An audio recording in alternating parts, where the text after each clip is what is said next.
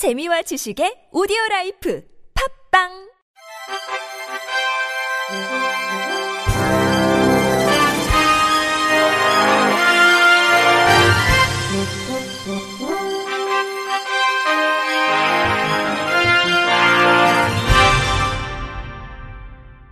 청취자 여러분 안녕하십니까? 10월 5일 수요일 KBRC 뉴스입니다.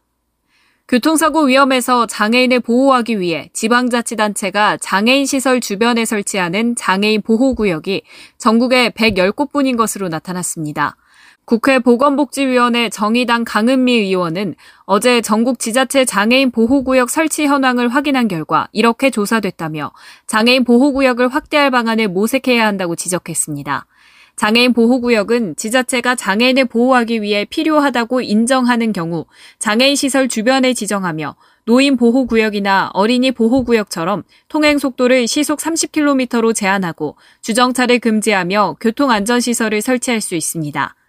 강 의원에 따르면 전체 장애인 시설은 모두 3,391곳인데 장애인 보호구역은 이들 시설 중 2.8% 주변에만 설치됐습니다. 시설 종류별로는 장애인 거주시설이 76곳, 지역사회 재활시설이 24곳, 직업재활시설과 의료재활시설이 각 5곳이었고, 장애인 생산품 판매시설이나 장애인 쉼터 주변은 한 곳도 없었습니다. 지역별 편차도 커서 경기 남부, 제주, 충남은 비교적 많은 편이었지만 세종, 전북, 경북은 한 곳도 설치되지 않았습니다. 강 의원은 우리나라의 장애인 보호 인식 수준을 단적으로 보여주는 것이라며 보건복지부와 행정안전부가 장애인 복지시설의 보호구역을 확대할 방안을 마련해야 한다고 강조했습니다.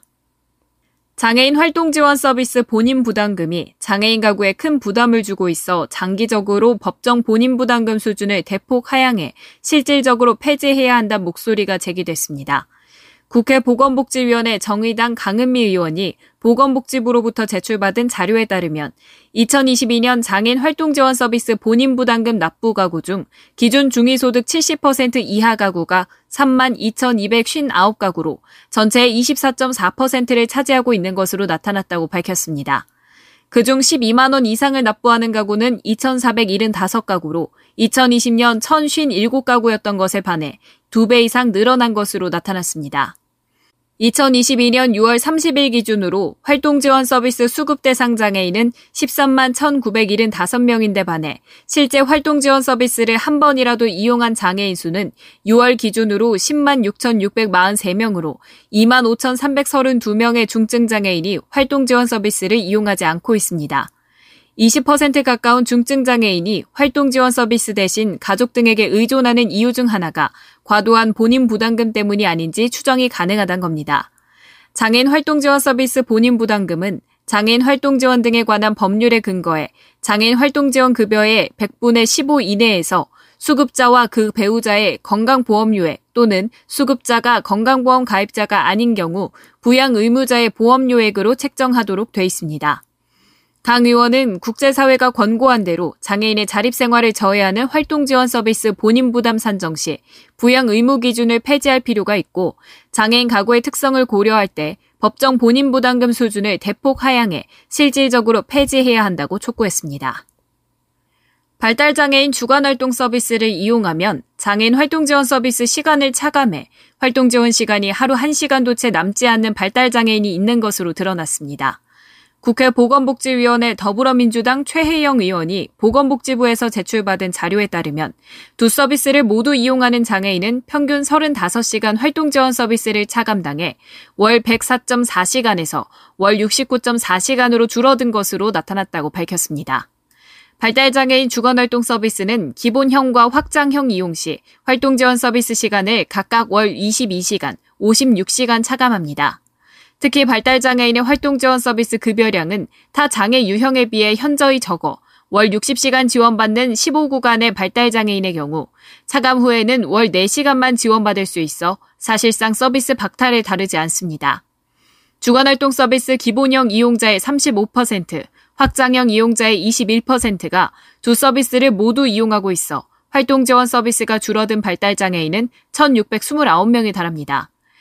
이에 대해 장애인 활동 지원 서비스와 발달 장애인 주간 활동 서비스는 목적, 내용, 근거 법령이 다르고 발달 재활 서비스나 방과 후 활동 서비스 등은 시간 차감이 없음에도 주간 활동 서비스의 경우만 차감하는 것은 문제라는 지적이 나옵니다. 활동 지원 서비스는 일상 및 사회생활 지원 서비스인 반면 주간 활동 서비스는 성인 발달 장애인이 낮 시간에 자신의 욕구를 반영한 지역사회 활동에 참여하는 사업입니다.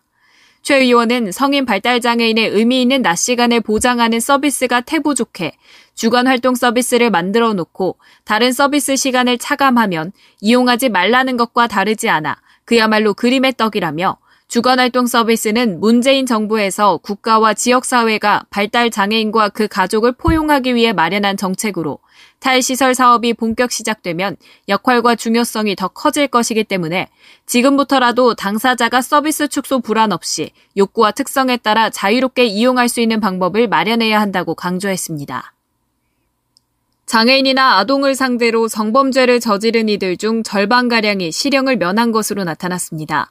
국회 법제사법위원회 소속 장동혁 국민의힘 의원이 어제 대법원에서 제출받은 양형 자료를 보면 2016년부터 2020년까지 장애인을 상대로 성범죄를 저질러 유죄 판결받은 피고인은 1276명으로 이들은 평균 징역 38.86개월을 선고받았지만 536명이 형 집행을 유예받았습니다.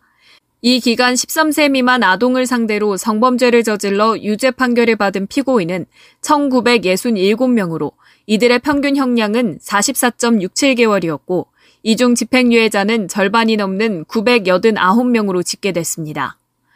또 강간죄를 저지른 10명 중 4명 이상이 집행유예 선처를 받은 것으로 집계됐는데 같은 기간 강간죄로 재판에 넘겨져 유죄를 받은 피고인은 총 6,035명이었지만 이들 중 2,552명이 집행유예로 풀려났습니다. 강제추행죄의 집행유예 선고율은 10명 중 7명꼴로 더 높아 유죄 피고인 13,139명 중 9,283명이 실형을 피했습니다. 장 의원은 성범죄는 개인적으로도 사회적으로도 영향이 큰 중대범죄라며 유사 범죄 예방을 위해 엄격한 처벌이 필요하다고 강조했습니다. 국립대한민국 임시정부 기념관에서 시각장애인 어린이 등이 보다 쉽고 편리하게 전시물을 관람 체험할 수 있는 상설 전시 안내 앱을 제공합니다. 국가보훈처는 임시정부 기념관에서 누구나 임시정부의 역사를 직접 경험할 수 있도록 안내 앱을 기획했다며 이같이 밝혔습니다. 보훈처에 따르면 임정기념관 안내 앱은 시각장애인용과 어린이용, 일반인용 등으로 구성되어 있는데 시각장애인이 앱을 이용할 경우 전시물 위치, 모양, 크기, 유물의 상태 등을 음성으로 안내받을 수 있습니다. 시각장애인용 안내 음성은 국내 첫 시각장애인 아나운서 이창훈 씨가 녹음했으며 앱의 음성 안내는 속도 조절이 가능하고 이어폰이 없어도 청취가 가능한 수화기 방식도 탑재했습니다. 기념관은 시각장애인들의 관람을 돕기 위해 전시품 점자 카드와 촉각 자료로 구성된 촉각 가방, 점자 상설 전시 안내서도 제공할 예정입니다. 대한장애인체육회는 어제 WBC 복지TV와 장애인 스포츠 중계 확대 등을 위한 업무 협약을 체결했다고 밝혔습니다. 이날 서울 송파구 올림픽공원 대한장애인체육회 사무처에서 열린 협약 체결식에선 정진환 장애인체육회 회장과 박마루 복지TV 사장 등이 참석했습니다. 이번 협약엔 장애인 스포츠 중계 확대를 위한 공동 협력 사업 추진, 장애인 시청권 보장을 위한 정보 교류 및 기술 협력, 양 기관에서 추진하는 각종 사업에 대한 상호 홍보 지원 등의 내용이 담겼습니다. 정진원 회장은 이번 협약을 계기로 더 많은 국민이 장애인 스포츠의 재미와 감동을 느끼고 장애인 스포츠의 저변이 확대되길 희망한다고 전했습니다. 끝으로 날씨입니다. 내일 하늘엔 구름이 가득 끼어 있겠고 내륙 곳곳으로 5mm 안팎의 비가 조금 내리겠습니다. 동풍의 영향을 받는 동해안 지역도 비가 이어지는데요. 모레까지 영동 중북부에 최고 100mm 이상, 경북 북부 동해안에도 최고 50mm의 비가 예상됩니다. 내일 아침 기온 오늘과 비슷한데요. 서울 13도, 광주, 대구 15도 예상됩니다. 낮 기온은 오늘과 비슷하거나 조금 낮습니다. 서울 19도, 대전과 부산 21도 등 대부분 20도 안팎에 머물겠습니다.